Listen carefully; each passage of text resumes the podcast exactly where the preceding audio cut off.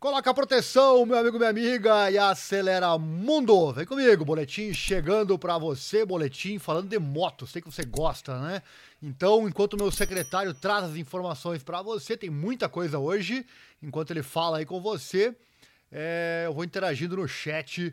Deixe seu comentário, deixe a sua mensagem. Caso você veja este vídeo depois que estiver postado, aí deixa o comentário e eu vou responder, vou interagir com você com toda a certeza, tá bom? No fim do vídeo, no fim do boletim, eu volto trazendo algumas informações com relação à próxima etapa do Mundial Superbike e também próxima etapa da MotoGP, né? Não podemos ficar sem nada nessas férias agora, né? Então vem comigo, já ativa as legendas, hein? Estamos em 12 idiomas, ativa aí as legendas. Fica aí que eu já volto. Acelera Mundo. Chega mais. Canal Esporte Total Momentos emocionantes trazendo mais informação interessante para você.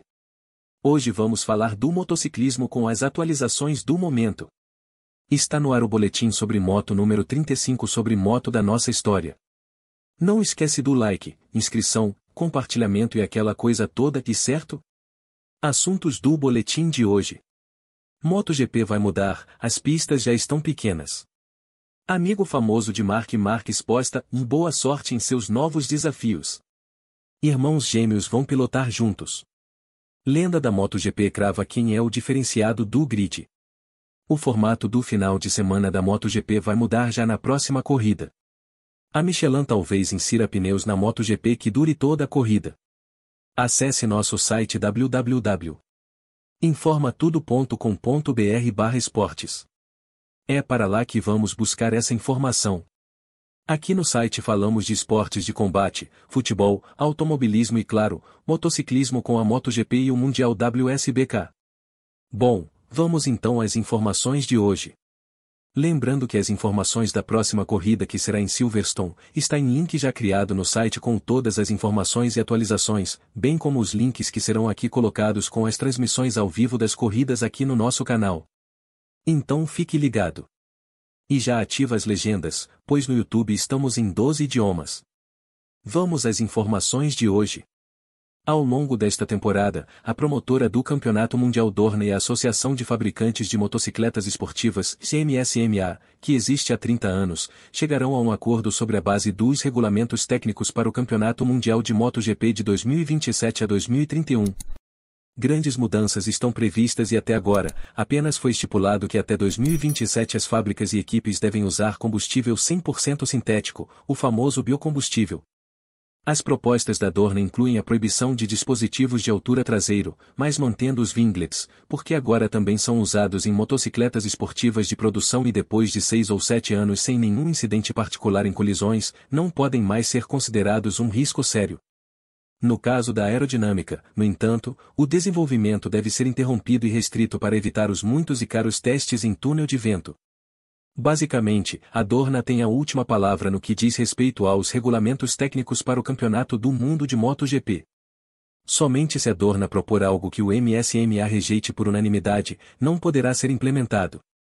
Por outro lado, a Dorna não precisa concordar com os regulamentos de 2027 a 2031 se os membros da MSMA apresentarem uma decisão unânime. A Dorna Esportes SL, que detém os direitos comerciais do GP desde 1992 e também o Campeonato Mundial de Superbike desde 2012, tem a última palavra. Com relação às mudanças, notamos que as motos estão ficando muito potentes e rápidas e os circuitos não têm mais áreas de escape que comportam, Vamos às palavras do CEO da Dorna Carmelo Espeleta, à medida que as motocicletas ficam cada vez mais rápidas, precisamos fazer restrições para 2027. Não podemos começar 2027 a partir do nível de 2026. Espera-se que o combustível sintético reduza a potência do motor em 10%, não devemos nos esforçar para obter ainda mais potência. Há trabalhos que são a favor da redução do deslocamento, outros são contra. Resta saber se uma solução será encontrada nesta área. Na Dorna, não fizemos nenhuma sugestão concreta nesse sentido, não é nenhum segredo. Com relação ao WSBK, é sabido que as motos estão próximas dos foguetes da MotoGP em algumas pistas, e o desarmamento também virá lá. Como essas motocicletas são baseadas em máquinas de série, isso deve ser feito usando a regra de equilíbrio. E não se trata apenas de desacelerar a Ducati com o excelente Álvaro Bautista que conta com 16 vitórias em 18 corridas. Vamos às explicações de Andrea Dosoli, chefe da Yamaha Road Racing, dá uma clara diferença em termos de velocidade máxima. Mas não se trata apenas de velocidade máxima, caso contrário, todos com velocidade máxima mais alta teriam que estar à nossa frente no campeonato, mas estamos em segundo e terceiro na classificação geral. Isso também ocorre porque provavelmente temos o pacote mais fácil de usar e alguns dos melhores drivers. Todo mundo sempre fala sobre velocidade máxima, mas você precisa ver o quadro geral. Ninguém quer ver um campeonato em que apenas uma marca ou um piloto vença, nem os fãs, nem os fabricantes, nem as partes interessadas ou o órgão regulador mundial. Se alguém anda em um nível diferente, é claro que merece vencer. Mas acho que temos pilotos no mesmo nível.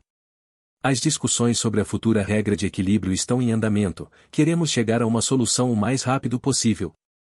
As motocicletas de produção deram um grande passo em termos de desempenho nos últimos anos. Eles ficaram cada vez mais rápidos. As pistas não conseguem acompanhar esse desenvolvimento. Enfrentamos problemas de segurança nos dois campeonatos mais importantes, MotoGP e Superbike. Em algumas pistas, as áreas de escape são muito pequenas para as velocidades que essas máquinas podem atingir hoje. É por isso que as preocupações estão crescendo e estamos considerando como esse desenvolvimento pode ser interrompido. Queremos reduzir o rendimento das máquinas e tornar os percursos mais seguros. Além disso, o interesse pelo campeonato se perde se a regra do equilíbrio não funcionar. Nos últimos anos, tivemos a sorte de ter três pilotos fantásticos em três motos diferentes lutando entre si em todas as corridas. Como resultado, mais fãs vieram ao circuito e o interesse da mídia aumentou. É isso que adorna, afim, as equipes e os fabricantes querem ver novamente. É imperativo que todos os fabricantes envolvidos possam competir por vitórias na pista. Se assim não for, os fabricantes não têm motivos para continuar a investir. Trata-se de segurança e uma regra de equilíbrio funcional. O terceiro ponto é que estamos considerando como o negócio de corridas pode crescer de forma sustentável. As equipes precisam recuperar seu investimento, os fabricantes fazem o mesmo. Não atingiremos esses objetivos com motocicletas cada vez mais potentes. Pode haver uma moto de rua de 300 cavalos no futuro, mas não seria possível andar de 300 cavalos na pista por questões de segurança. Temos que proteger nossos pilotos. Ninguém sabe como fazemos isso ainda. Mas não podemos esperar dois anos para atingir esse objetivo. E vendo as discussões nos grupos na internet percebemos que existem os dois tipos de fãs e aqueles que gostam de ver motos como a Ducati vencendo pelo seu mérito, ao passo que vemos os outros reclamando da falta de competitividade das demais. Ambos com certeza estão certos, mas a médio e longo prazo o esporte não se mantém, muito menos cresce, se os fãs não tiverem pegas verdadeiros pelas vitórias. Amigo de Mark Marques parece ter dado uma indicação de que o espanhol pode estar de saída da Honda. Rafael Nadal, tenista profissional espanhol, postou uma fotografia ao lado de Marques nas redes sociais com uma legenda dizendo boa sorte em seus novos desafios.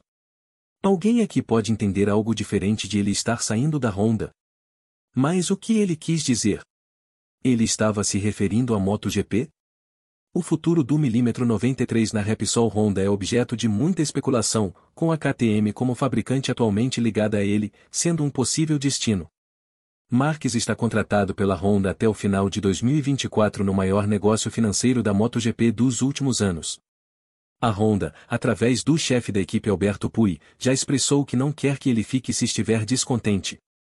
Porém sair é um grande problema, pelos valores envolvidos, e temos a multa por quebra de contrato, que a Honda dificilmente aceitará não ser paga, ou além é claro do alto salário de Marques. Quem estará disposto a pagar? Lembrando que o seis vezes campeão de MotoGP tem um histórico grande de lesões e já tem 32 anos de idade, está chegando perto de ser o idoso para o esporte. Então, contratá-lo é um risco grande, apesar de ninguém negar das capacidades dele. Bom, são incógnitas que logo teremos as respostas. Se você souber o que Nadal quis dizer, responda nos comentários. Nós queremos saber. Na tela a imagem dos dois e a postagem original.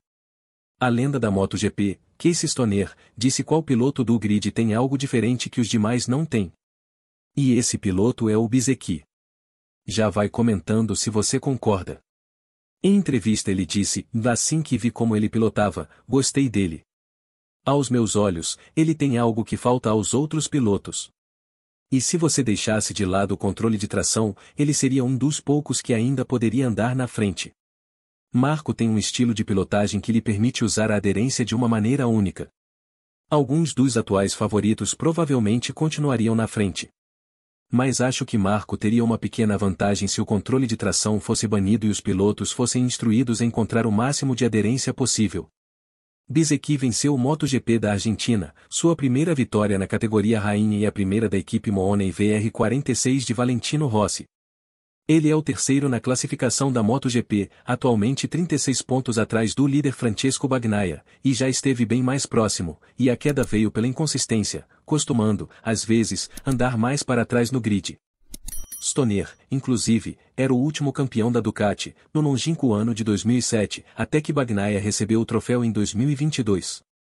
Quando questionado se Bagnaia é um padrão a ser seguido, ele disse, dele deve ser, porque ele é o atual campeão mundial e também o líder do campeonato mundial. Ele está fazendo um trabalho fantástico, e não apenas desde o ano passado. Mesmo antes, o Peco sempre foi muito competitivo. Mas acho que ele precisava se acalmar um pouco em alguns aspectos, e ele o fez. Ele aprendeu muito nos últimos dois anos e trabalhou em suas fraquezas. Já falamos aqui que as equipes solicitaram que o primeiro treino de sexta-feira não valesse para os tempos que levam direto ao Q2, porém a regra diz que todas as equipes precisam aceitar qualquer mudança, para ser incrementada com o campeonato em andamento. E a Ducati não quis. Essa solicitação veio para que o primeiro treino realmente tenha valor para ajustes e não simplesmente para buscar tempo, pois muitos pilotos fazem isso por temer que possa chover na próxima sessão do dia, ou simplesmente por precaução, deixando os testes em segundo plano.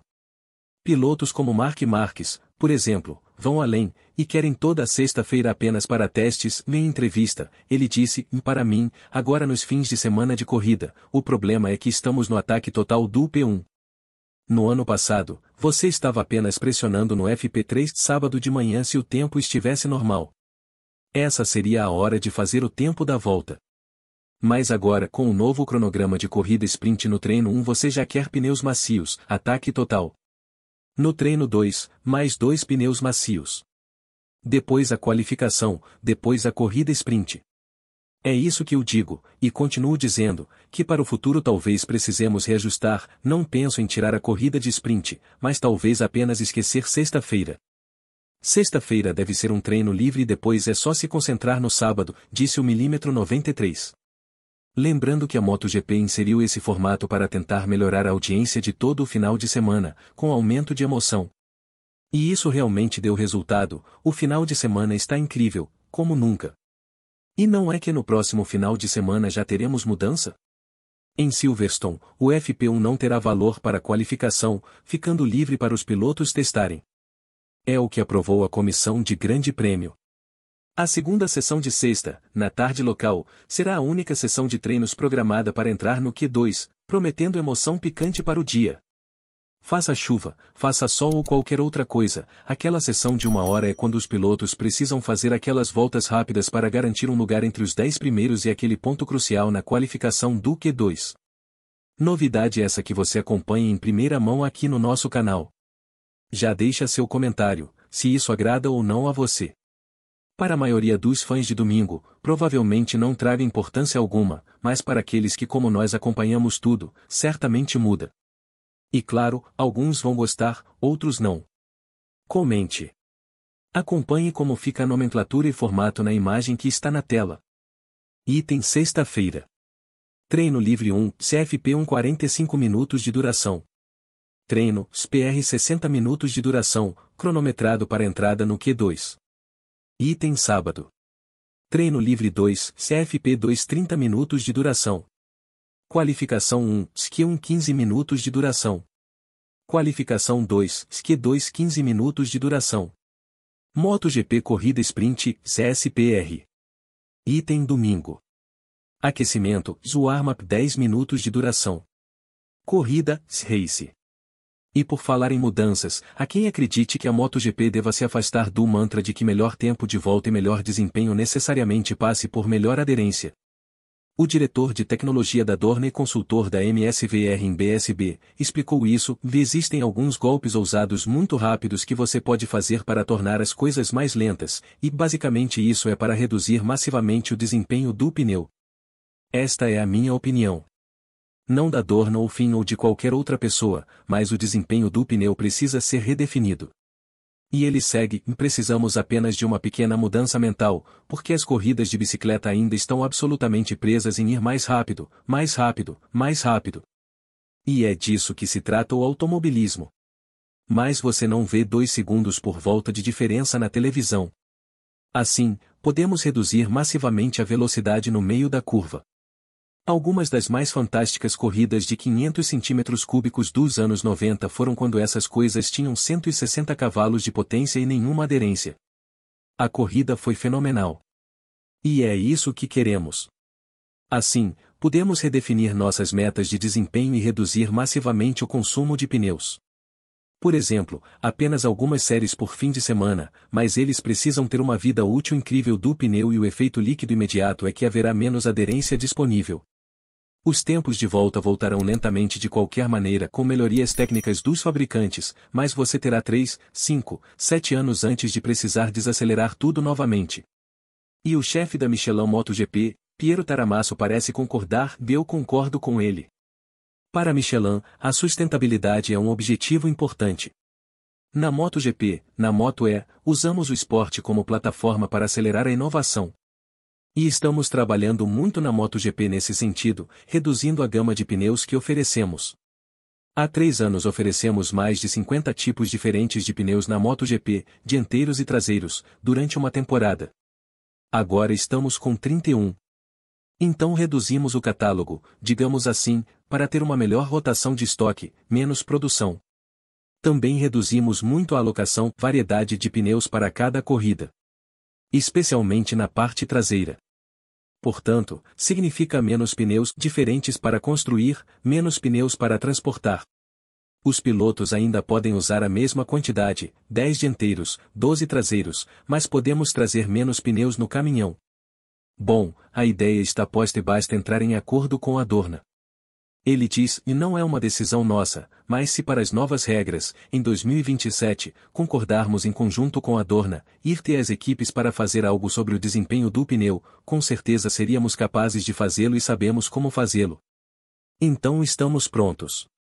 Porém Taramasso deixou claro que a Michelin está no MotoGP para construir pneus de alta performance. Ele disse, só uma coisa, podemos diminuir o desempenho, mas ainda deve ser um bom nível de aderência. Porque às vezes as pessoas dizem, basta fazer um pneu com baixa aderência. Mas não será bom para o show. Ele também disse que a Michelin acha fácil fazer um pneu que dure pouco, como um pneu de classificação, porém ele ressalta que a empresa também está focada em fazer pneus que durem o máximo possível. Porém temos visto cada vez mais no motociclismo, as corridas sendo decididas por quem tem mais pneus no final, quem os gere melhor ou quem tem a melhor moto capaz de realizar essa gestão com mais qualidade. Qual a sua opinião? Os pneus deveriam perder um pouco a importância nas decisões das corridas. Há quem diga, inclusive, que a Michelin tem o poder de decidir quem vai ser campeão. Será? Deixe seu comentário, ele é muito importante para nós. E tem novidade para o campeonato WSBK 2024. O tricampeão mundial de Moto 2, a marca VDS Racing, expandirá suas operações de corrida no próximo ano e se tornará a mais recente equipe a ingressar no grid do WSBK. O piloto escolhido é o vencedor de vários grandes prêmios São Loves, que se juntará ao irmão gêmeo idêntico Alex no grid no próximo ano. Ano que vem quando estreará ele terá 33 anos. Menos de 24 horas após a notícia, Sam explicou o motivo da mudança, sua empolgação com um novo capítulo e, claro, correr contra seu irmão. Em primeiro lugar, é fantástico vir para o Mundial de SBK depois de muitos anos no Moto 2, também fiz uma temporada na MotoGP, mas é muito tempo naquele paddock. Desde que deixei o WSSP em 2013, sempre pensei em voltar ao Old Superbike e tentar passar bons momentos lá. Ser capaz de fazer isso com a mesma equipe, uma equipe fantástica e uma grande marca de motocicletas na Ducati, é algo que deixaria muitos pilotos no momento felizes e orgulhosos. Estou ansioso por isso, e eu sempre o acompanhei. pois o mesmo tempo que estive em grandes prêmios, Alex esteve no Mundial de Superbike e eu acompanhei todos os fins de semana de corrida nos últimos 10 anos. Sei que podemos fazer um bom trabalho. Na corrida com Alex, estamos tão perto. Já enviei 10 mensagens de texto para ele hoje e nos falamos o tempo todo. Correr juntos será algo muito divertido, claro, um de nós ficará menos feliz a cada fim de semana quando um de nós terminar na frente do outro. Será um grande sentimento e privilégio correr contra ele no cenário mundial. É algo que muita gente teria sonhado, inclusive nós quando eu e ele éramos crianças. Estar no WSBK, um contra o outro e em bom nível. Se você estiver na frente ou atrás um do outro, vai ser divertido, mas não fará nenhuma diferença no resultado final, a menos que ele esteja na minha frente na última volta indo para a última curva, então talvez. Eu estou apenas brincando, fazemos muitas coisas juntos, então ficaremos bem. Falando sobre a configuração da equipe, fundada e de propriedade do empresário belga Mark van der Straten, Sam confirmou que seria apenas uma moto, será definitivamente apenas um piloto, é uma grande coisa criar uma nova equipe em uma nova classe. Especialmente quando terminarmos no final deste ano em novembro e, se o calendário for o mesmo que normalmente, será no final de fevereiro para nossa primeira corrida no Mundial de SBK. Esta é uma pequena reviravolta nesse sentido. Eu estava olhando para o WSBK e eu tinha algumas opções para ir lá em equipes independentes e potencialmente também em uma equipe de fábrica, então eu estava conversando com eles e foi aí que se falou. A equipe olhou um pouco para isso e pouco antes de Le Mans, eles mencionaram que estariam interessados em ir e o que eu pensaria sobre isso. Foi um momento engraçado porque tive uma oferta para ficar na Moto 2, mas também uma oferta para ir para o Mundial de SBK. Surgiu, depois evoluiu e as coisas viraram uma bola de neve e é difícil esconder esse tipo de coisa. Mark tem uma grande paixão por corridas e a Ducati foi muito boa com ele e impulsionou o projeto desde o início em Le Mans. Num fim de semana de SBK, estás na primeira classe, algo que o Mark também vai olhar. Eu tive que decidir se iria em uma direção diferente no WSBK ou com a equipe, mas para mim, foi um acéfalo. A equipe faz tudo e, embora não seja de fábrica, terei tudo o que preciso e será como uma equipe de fábrica na minha opinião. É perfeito para mim ir com essas pessoas, tenho um ótimo relacionamento com alguns deles na equipe e ir com Mark não foi uma grande decisão, foi apenas a coisa certa a fazer, disse ele. E vencer uma corrida pode nem sempre ser o melhor momento para uma decisão de carreira, mas o piloto britânico foi claro depois de vencer em Jerez na Moto 2 no início de 2023, dizendo: Estou há muito tempo na Moto 2 e senti que alguns fins de semana, não tenho aproveitado ao máximo devido ao tempo de pista e à forma como está o cronograma. Depois de vencer em Jerez e de como me senti lá, rodando bem nos meus dias bons, ainda ganhando corridas. É tão estranho dizer, mas na minha volta, subindo ao pódio e tudo, tomei a decisão de ir para a Superbike. Aquele momento foi incrível, mas ainda tenho muito a dar e me sinto rápido e competitivo. Ir para uma nova classe, pedalando assim, pode ser algo legal. Falando sobre quando ele vai experimentar o poder da Ducati pela primeira vez, Loves confirmou que não seria até o final da temporada atual. Ele disse, será no final de novembro ou dezembro, pois é quando terminamos, mas terei uma moto de treinamento. Obviamente, será menos específico do que a Superbike, mas posso pilotá-la no final do ano. Não sei sobre o cronograma de testes ou todas essas coisas, definitivamente vou pilotar uma Ducati este ano, mas será bem depois de terminar com a Moto 2. Estou ansioso por isso e mal posso esperar, mas a primeira coisa é conseguir bons resultados para somar as minhas conquistas na Moto 2 para que eu possa terminar de maneira feliz. Voltando à mente o sucesso do título há 10 anos, Love sabia que um dia voltaria às SBK. Sobre isso, ele disse, quando ganhei o Campeonato Mundial de Supersport há muito tempo em 2013, sabia que um dia tentaria vir voltar e obter bons resultados em Superbike porque, como piloto britânico, temos bons seguidores em BSB, mas tivemos muitos grandes pilotos no WSBK ao longo dos anos. Acho que, como piloto britânico, olhamos para o WSBK de uma maneira um pouco diferente e sempre foi algo que tive em mente fazer e sinto que agora é um bom momento. E para finalizar, ele falou sobre o novo formato ao qual ele precisará se adaptar, ele disse, vai ser diferente e exigir um pouco de compreensão, mas às vezes isso me frustra. Tive um bom fim de semana, boa classificação e, na volta 1, alguém me derrubou e a corrida acabou, e você não tem chance de tentar novamente. Estou ansioso pelo aspecto de ter mais corridas, claro, Conheço muitas pistas do WSSP do passado, mas algumas novas que terei que aprender. Para mim, sinto que porque é onde fiz meus primeiros anos de corrida, estava naquele paddock e é menos um salto em comparação com os caras que nunca estiveram lá. Para eles, era um paddock completamente novo, com gente nova, etc. O formato vai ser diferente para mim porque mudou desde que lá estive, mas a ideia de viajar menos e correr mais é algo de que gosto. Noite passada, eu estava na minha pista de kart local em um calor de 33 graus na minha pitique, sozinho, andando por aí. Minha esposa disse o que você está fazendo, está muito quente, mas eu adoro andar de moto.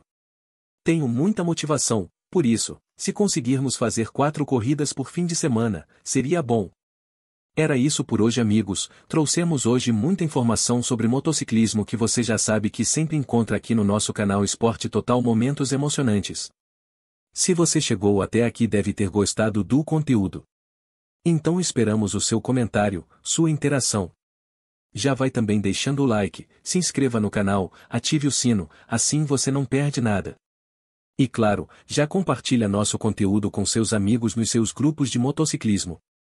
Todo mundo tem um, certo? Nosso Pix também está aí na tela, você pode doar qualquer valor nessa nossa causa na divulgação desses esportes menos favorecidos na grande mídia. Um grande abraço e até a próxima. E não esqueça, coloque sempre a proteção, e acelera mundo. A emoção do esporte é o que nos move. É isso aí, emoção do esporte é que nos move. Nosso secretário trouxe as informações. A partir de agora eu assumo então trazendo a finaleira dessa nossa live. Lembrando que essa live vai virar vídeo aqui no canal e depois que virar vídeo eu coloco as legendas e você pode assistir em 12, em 12 idiomas, certo? Você viu aí então muitas informações interessantes que eu tinha separado para você a MotoGP que vai mudar, né? Porque as pistas já estão muito pequenas, é muita potência para pouca área de escape. O amigo famoso do Mark Marques postando, né? Boa sorte em seus novos desafios. O que será que ele quis dizer com isso, né? Sei lá. Mas é no mínimo interessante, né? Esse, essa postagem. Logo, logo saberemos, tá chegando a hora. Irmãos gêmeos pilotando no Mundial Superbike, né? Os irmãos Lewis, vai ser legal, né? Irmãos gêmeos pilotando juntos. Lenda na MotoGP, o Casey Stoner, né? Cravando quem é o diferenciado no grid. Para ele, então, você ouviu aí o Marco Bezek, né? Também o formato do final de semana da MotoGP em primeira mão, você sabendo aqui no canal, vai ter mudança. Tá ligado? É, agora vai ter o FP1 que é livre de verdade e o FP2 que vai dar vaga para o Q2 da MotoGP. Então, mudança que vale já para o próximo fim de semana lá em Silverstone. Também a Michelin que talvez então insira pneus que durem mais. Você viu aí um manual dos pneus da MotoGP, né? Não vou repetir porque já foi falado muito bem aí para você que acompanha aqui a nossa programação. Quero fechar então a nossa live trazendo a próxima rodada do Mundial Superbike. Nós nós é, tratamos aqui na íntegra essa etapa de Imola, que foi muito bacana.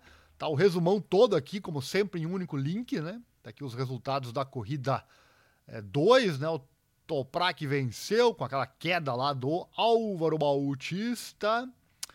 Caiu, né? muita sede ao pote, acabou caindo. É, há quem diga que foi pela questão dele ter atacado muito cedo, quando os pneus ainda estavam frios, apesar que o calor naquele dia era muito alto. Mas enfim, ele teve muita sede ao pote, podia ter segurado, esperado mais, né, para garantir a vitória, acabou caindo e agora, né, a cabeça do Bautista será o futuro dele, né? Será que ele vai saber dosar? Ele já perdeu um campeonato assim lá em 2019, né? Aqui o Toprak fazendo a festa. Então, enfim, aqui, aqui a queda do Bautista, né? A moto dele no chão. Aqui tem um resumão, então, de tudo que aconteceu na etapa. Tem muita informação. Toda etapa é assim no nosso site, em informatudo.com.br. Acesse com frequência. Dentro do link tem as atualizações, né? Aqui vários vídeos e as atualizações que você ouviu aqui. No Mundial Superbike, agora, próxima etapa. Deixa eu pegar aqui a próxima etapa do Mundial Superbike a próxima etapa vai acontecer. Vamos ver aqui qual é a próxima etapa do Mundial Superbike. Etapa em Most, né? No Cazaquistão. Vamos dar uma espiada aqui nos detalhes, né? Cazaquistão chegando. Deixa eu aumentar aqui. Para você poder ver, né? Cazaquistão, pista de Most, 21 curvas, 12 para a direita, 9 para a esquerda. É, posição sentido para a esquerda, né? Sentido horário. 4.212 metros é a distância da pista. Cadê os horários aqui para nós? É, FP1 da, da Mundial Superbike é às 5h30 da manhã, horários bem padrões, né? Quase todas as corridas são no mesmo horário, né? Praticamente. FP2 às 10 da manhã, no sábado, ao vivo aqui no canal, Corrida 1 às 9 da manhã, FP3 às 4, Superpole às 6 e 10. E domingo, Superpole Race, se possível eu narro aqui também, 6 da manhã, corrida 2 às 9 da manhã. Então, Most é a próxima etapa, dia 28 de julho. Pula um fim de semana agora, no outro teremos Mundial Superbike. A MotoGP vai demorar um pouquinho mais, né? A MotoGP vai demorar um pouquinho mais, é a etapa de Silverstone, o link já está criado aqui no site. Tudo sobre Silverstone já está aqui. A pista 5.9 metros, 5.900 metros, né? 5, quase 6 quilômetros. É, 15 metros de largura da pista, 8 curvas para a esquerda, 10 para a direita, 770 metros a reta principal. Horários para você, no sábado, a prática 13 já começa às 4h40 da manhã. Vai ter Moto E também, né? A Moto E corre às 8h10 tudo horário do Brasil, né? O Q1 da MotoGP às 6h50, Q2 7h10. A partir das 6 estaremos ao vivo aqui já trazendo tudo para você. A sprint às 11 da manhã. É, domingo, Moto 3 7h15, MotoGP 9 e Moto 2 10h30 também, tudo ao vivo aqui no nosso canal. Para fechar, deixa eu trazer a classificação da MotoGP e do Mundial Superbike, está aqui no site também, na página inicial. Tem classificação Moto 2023. Aqui dentro tem então o resultado do Superbike. Baixou a diferença, hein? 70 pontos é a diferença agora entre o Toprak e o Bautista. É dificílimo ainda, mas se se repetir o que aconteceu na última corrida, lembrando que cada fim de semana são é, 50 mais 12, 72 pontos. Então, supondo que o Bautista não participe por algum motivo de todo final de semana, ou caia, sei lá, né? Pode acontecer, né? Toprak já, já passaria, né? Então tá em aberto sim o título. É difícil, mas não é nada impossível para ver a importância que é você pontuar em cada etapa, né? O Locatelli é o terceiro com 208 e o Ray é o quarto, 201 pontos. Bassani vem em quinto, Michael Rinaldi em sexto. O Rinaldi parecia que ia voar agora, mas parece que era fogo de palha, né? Tá grande a chance dele deixar do kart principal o Michael Rubin Rinaldi. Danilo Petrucci é o sétimo no campeonato. Nas marcas, Ducati 416, Yamaha 337, aqui a lavada é maior, né? Kawasaki em terceiro, Honda em quarto. BMW é a última. Será que Toprak vai conseguir fazer algo com a BM? A BM teve alguns bons resultados em algumas corridas, né? Quem sabe o Toprak faz, é, seja aquilo que falta para a BM deslanchar. Será? Deixa o um comentário aí. E na MotoGP, vamos lá, vamos relembrar que faz tempo já, né? Vamos relembrar aqui na MotoGP o campeonato. A MotoGP, deixa eu começar aqui com a moto com a moto elétrica primeiro, né? Vamos ao vamos ao a classificação do campeonato, né? Vamos pegar aqui, deixa eu pegar outra imagem que é mais legal. O Jorge Torres é o líder, 144. Mateu Ferrari é segundo, 136. Hector Garzo, terceiro, 98. Eric Granado vem na sexta posição com 71, né? Complicou a vida dele, né? Esse negócio de fazer duas etapas ao mesmo tempo é legal para nós fãs vermos, né? Só que, mas não ver, ver lá atrás como acontece no Mundial Superbike, né? E devido à queda lá que ele teve no Superbike, atrasou a vida dele aqui no, na Moto E, onde realmente ele tinha chance de título, né? Ainda tem, né? Mas tá longe agora, né? 71 para 144. 30, 60, 70 pontos, praticamente, mais de 70 pontos de diferença, né? É muita coisa para tirar, mas é a mesma coisa que a moto, que o Mundial Superbike eu falei agora há pouco. Cada etapa são duas corridas, se ele começar a ganhar agora. Só que deu para ver já que a concorrência é forte, não vai ser barbada não. Ele não é mais o favorito, né? Então, enfim, vamos deixar acontecer para depois contarmos para você, né? Moto 3, vamos à classificação do campeonato. Moto 3, classificação do campeonato. O Dani Rolgado é líder, 125. João Maziato, segundo, 109. Sasaki é o terceiro, 99. Diogo Moreira, nosso brasileiro, vem sexto com 77 pontos, né? 30, 40, 50 e poucos pontos de diferença. Também está um pouquinho longe já o Diogo Moreira. A equipe comete muitos erros ainda, né? É, é, segundo ano de, de Moto 3. Sei lá se foi uma boa o Diogão ter ficado nessa equipe, né? Possivelmente é a promessa dele ter vaga para Moto 2 com a equipe, né? Mas, enfim, não sei. E daí pro ano que vem fica aquela questão: ir para a Moto 2 fraco de novo ou ficar na Moto 3 e ingressar numa equipe mais forte, né? Acho que ficar na Moto 3 e ingressar na equipe mais forte seria muito melhor para ele. Não dá para ter pressa e estar numa equipe forte é muito importante, né? Acho que isso aí seria melhor para a carreira dele. Mas enfim, ele sabe mais que nós, né? Tá rodeado lá de pessoas experientes. Menos na equipe, né? na Moto 2, vamos lá recordar como é que tá o campeonato. Tony Arbolino lidera com 148, Pedro Acosta segundo com 140, né? São oito de diferença. Tá pegado, pegado o negócio. Você que não tá assistindo a Moto 2 perde corridas sensacionais muitas vezes, né? É... Claro que muitas corridas não tem tanta graça assim, mas é o campeonato mais parelho de todos, né? Oito pontos de diferença. Jack Dixon é o terceiro, 104.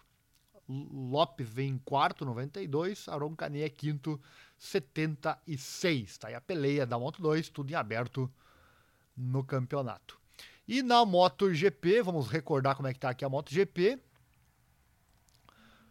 Próxima etapa, Silverstone, né? Banhaia lidera, 194. Martinha, segundo. Quem diria o Martinha aí brigando, né?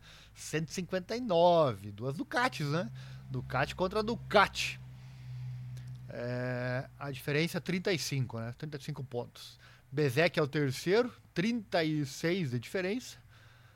Tá aí os três brigando nesse momento pelo título. Binder vem em quarto ali com 80 pontos, já abriu um pouquinho, né? Depois Zarco Marini, Miller, Spargaró, Quartararo e Mark Marques em décimo.